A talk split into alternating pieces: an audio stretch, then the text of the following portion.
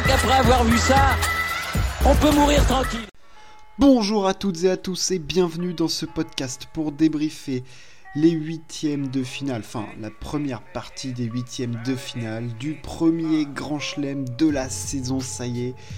Le début de la deuxième semaine est lancé et on avait, bah, alors on a eu des résultats, enfin on a eu que des matchs en 3-7 ou en 2-7, enfin tout en 2-7 chez les femmes, tout en 3-7 chez les hommes et on a eu des résultats plutôt logiques, on a envie de dire, à part un, et on va revenir dessus notamment chez les messieurs, une très très grosse surprise. Bon, alors on va commencer par les Français. Et on va commencer par les bonnes nouvelles. Et les bonnes nouvelles, elles nous viennent de Gaël Monfils. Ça a été compliqué face à Kesmanovic, mais victoire en 3-7, 7-5, 7-6, 6-3. Il s'est pas facilité la vie, mais il faut dire qu'en face, il a été très très solide, Kesmanovic. Solide derrière son service, solide à l'échange, mais mon fils a servi le plomb. A voulu être très très agressif, hein, ça a été un match où la puissance vraiment a dominé. Hein. Ça a envoyé vraiment des très très grosses frappes, très lourdes. Euh, voilà, on n'essayait pas, c'était pas vraiment fin hein, comme match, c'était vraiment très puissant. Et à ce jeu-là, c'est mon fils qui s'est montré le plus fort, le plus régulier. Euh, ouais, il était un petit cran au-dessus quand même. Euh, j'ai trouvé que physiquement, à la fin du deuxième, il pouvait y avoir une petite baisse. Voilà, je l'ai pas trouvé au taquet. Alors, il est très impressionnant hein, physiquement, mon fils, mais voilà, je ne l'ai pas trouvé dominant comme il peut être. Euh, voilà, je l'ai trouvé parfois un petit peu fébrile, même si c'est vrai qu'il a, il a un physique. Euh, voilà, sur le papier, il est, au-dessus de Kesmanovic, mais je, bon, voilà, je l'ai pas trouvé hyper rassurant de ce côté-là. Euh, dans le jeu, il a fait le boulot. Hein, je l'ai pas trouvé transcendant non plus. voilà, mais c'est un bon match. C'était un match piège face aux Serbes et il a fait le travail. Il a été plus fort dans les moments clés. Au finish du premier set, dans le tie-break du deuxième, il a vissé quand il fallait. Euh, il s'est fait encore une fois peur dans le tie-break. Mais bon, il est au rendez-vous des quarts de finale. Il faut dire qu'avec le niveau de jeu qu'il montrait depuis le début de saison et les adversaires qu'il a affrontés, il était euh, attendu à ce niveau-là. Mais c'est toujours difficile d'y arriver. On le sait. Hein. il y en a qui se sont plantés dans les grandes largeurs. On va y revenir. Et voilà, il a fait le boulot, Gaël, mon fils. Bravo à lui il affrontera en quart de finale Matteo Berrettini qui décidément est abonné au quart en Grand Chelem, on le rappelle, hein, euh, Cara Roland, finale à Wim, et euh, qu'est-ce qu'il nous fait à l'US Open? Je s'il fait quart ou demi. Euh, non, il fait quart face à, face à Joko. Enfin bref, il est tout le temps en quart, au minimum. Et là, il va affronter Gaël. Il a battu en 3-7 Carino Busta, propulsé par une qualité de service exceptionnelle. très peu de break dans ce match. Carigno a eu une balle de break. Berrettini a fait deux breaks dans le match, dans le premier et dans le troisième set. Euh, ça s'est joué au service beaucoup.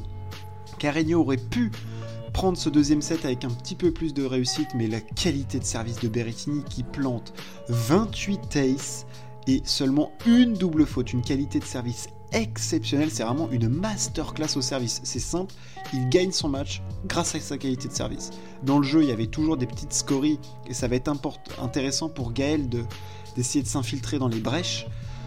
Il n'y en a pas beaucoup parce qu'il est solide Berrettini, mais il y en a. Hein. quand tu vois qu'avec 28 euh, ace, 80% de première balle, il ne gagne qu'entre guillemets 7-5, 7-6, 6-4, c'est bien que oui, dans l'échange, il est extrêmement solide. Hein. Voilà, je le respecte beaucoup Berrettini parce qu'il a un courage énorme avec son coup droit, il fait des trucs de dingue et tout.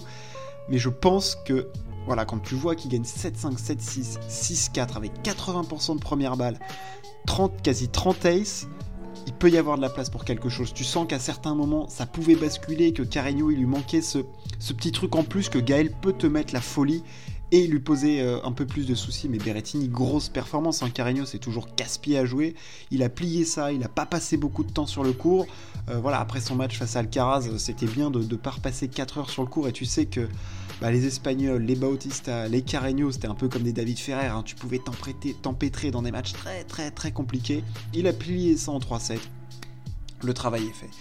On va passer maintenant au taureau de Manacor, Raphaël Nadal, qui affrontait Adrian Manarino. Et on a eu bah, un des grands grands moments de tennis euh, de cet Open d'Australie avec euh, le tie-break du premier set. On a eu un premier set où Manarino a été bah, à l'image de ce qu'il fait depuis le début de ce Grand Chelem, c'est-à-dire qu'il joue très très bien au tennis, sur sa ligne, prendre des risques, trouver des angles, enlever du temps à son adversaire, et ça tu sais que face à Raphaël Nadal, c'est quelque chose que ça avait excellemment faire Novak Djokovic dans un style différent de Manarino, hein, évidemment. Euh, mais Manarino, il était vraiment sur sa ligne. Il prenait les balles montantes, coup droit, revers. Il allait chercher les angles hyper croisés en prenant du risque, mais en ayant un maximum de réussite. Hein, parce que, je veux dire, avec les risques qu'il prenait, il fallait qu'il soit au point physiquement, tactiquement, euh, dans sa tête, parce que euh, à tout instant, il pouvait foutre 3 balles dehors par jeu et c'était une boucherie. Parce que Nadal jouait plutôt pas mal, bien aidé par sa qualité de service aussi, hein, il a très bien servi. Disons que quand sa première passée, ça servait très bien. En termes de pourcentage de première balle, c'était pas excellent, mais ça l'a quand même beaucoup aidé. Euh, et on arrive dans ce tie-break de dingue, que Nadal gagne 16-14. Je crois qu'il sauve 4 balles de, de 7 pour, euh, pour Manarino, dont une sur des anticipations euh, absolument stratosphériques. Manarino, il a sauvé une balle de 7 au bout d'un échange de 25 frappes. Enfin, on avait vraiment une qualité de tennis incroyable. pas beaucoup de fautes, des points accrochés, des points gagnants assez rapidement euh, de l'engagement, et puis Nadal qui fait preuve d'une grinta euh, folle, cette rage de vaincre qui le caractérise, qui fait de lui bah, ce qu'il est, c'est-à-dire un des trois meilleurs joueurs de tous les temps. Euh, c'était absolument fou de, le voir évoluer voilà, de nouveau à ce niveau-là. Mais moi j'étais surpris par la qualité tennistique de Manarino, quoi. Offensif et tout. Malheureusement il se fait mal sur cette balle de 7 à 12-11 à l'adducteur. Euh, je pense que la partie elle est pliée à partir de ce moment-là parce que même s'il gagne ce point, il l'a dit lui-même en conférence de presse, après il n'y a plus le physique pour suivre. Et il avait un, tennis tellement à, entre guillemets au risque avec cette prise de balle hyper précoce et tout que si son jeu de jambes n'était pas au point, il ne pouvait pas mettre en place ce tennis-là. C'est-à-dire que ça fait un peu penser à un Federer. Federer et Federer parce que oui, il a ce toucher de balle extraordinaire, mais si derrière physiquement il peut pas aligner trois pas, bah c'est plus Federer. Donc c'est une alchimie, c'est tout s'emboîte, tout s'imbrique. C'est une symbiose. Euh, et, là Manarino était plus capable et par la suite Nadal a déroulé 6-2, 6-2 mais ce premier set, ce tie-break d'une intensité folle, d'un niveau de jeu fou qui a duré 30 minutes avec 30 points, c'était mais dingo quoi, ils nous ont offert un spectacle fou avec une balle de 7, machin, service gagnant, je te la sauve, à toi, à moi, c'était euh, c'était du bon niveau de tennis et Nadal se qualifie pour son 14e quart de finale à l'Open d'Australie et il y affrontera, on attend des Zverev, on aura un Nadal Chapovalov, un duel de gaucher, parce que Chapovalov a roulé sur Zverev 3-7-0. Alors celle-là, honnêtement, ceux qui ont parié Chapovalov 3-7-0 face à Zverev, j'aimerais les rencontrer parce qu'il fallait voir ce qu'il aurait, ce qui l'argument opposé. Parce que moi, honnêtement, Zverev, je le voyais plutôt costaud. Je pensais qu'il avait passé ce fameux cap en Grand Chelem. Et le fait est qu'il ne l'a pas passé. Il a toujours ce blocage en Grand Chelem.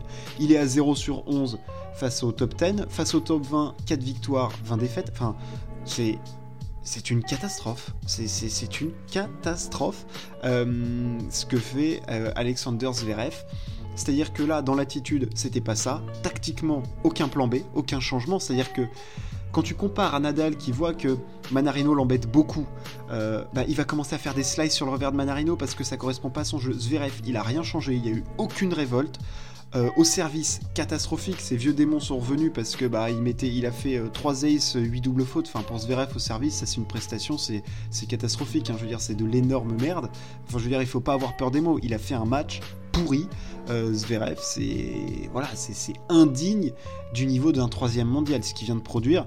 Et comme l'a très bien dit Mats Wilander, bah franchement, euh, ça serait jamais arrivé à Nadal, Djokovic ou Federer. Enfin, tu peux perdre des matchs. Voilà, tu peux perdre des matchs, mais eux, ils donnent toujours l'impression de euh, donner le maximum, d'être à fond, voilà, et de laisser ton âme sur le terrain. Lui, là, t'as l'impression qu'il a rien laissé sur le terrain. C'était son fantôme.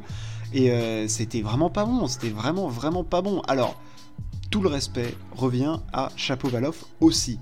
Il a fait un excellent match, euh, le Canadien. Tout de suite, il a sauvé ses balles de break pour euh, Zverev. J'ai eu un petit peu peur au deuxième set parce que Chapeau, il a le break et puis il perd deux fois de suite son service.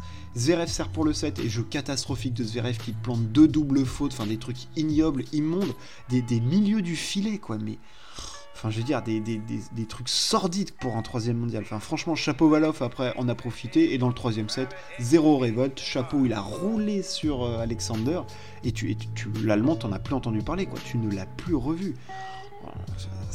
Voilà, très bonne performance de Chapeau Valoff, qui vraiment, lui, je trouve que, bon, Alors, il peut toujours en mettre un peu partout. On a vu que dans le deuxième set, euh, bon, il a le, il a le break d'abord, mais alors après, il a un passage à vide au service. Mais c'est même pas un passage à vide. Je crois qu'à un moment, euh, en première balle, il était à 3 sur 14 je veux dire, il était à 12% de première balle euh, et il s'en est quand même sorti euh, bah, grâce à son, talent et grâce à surtout un Zverev euh, nul.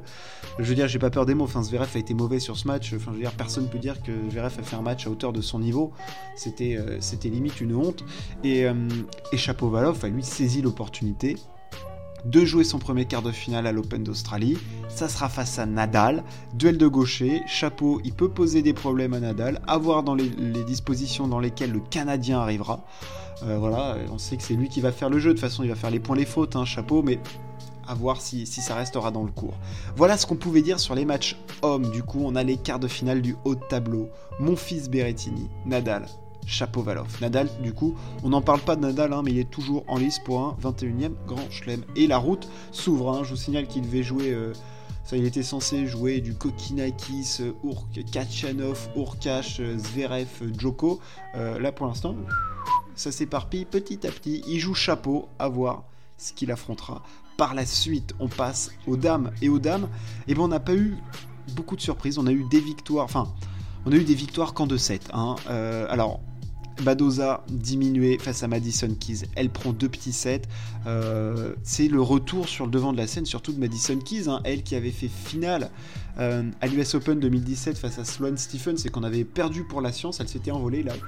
Telle une, petite étoile filante. Euh, perdu. Oula, où es-tu? Bah, Je suis pas là. Elle était plus là du tout, Madison Keys.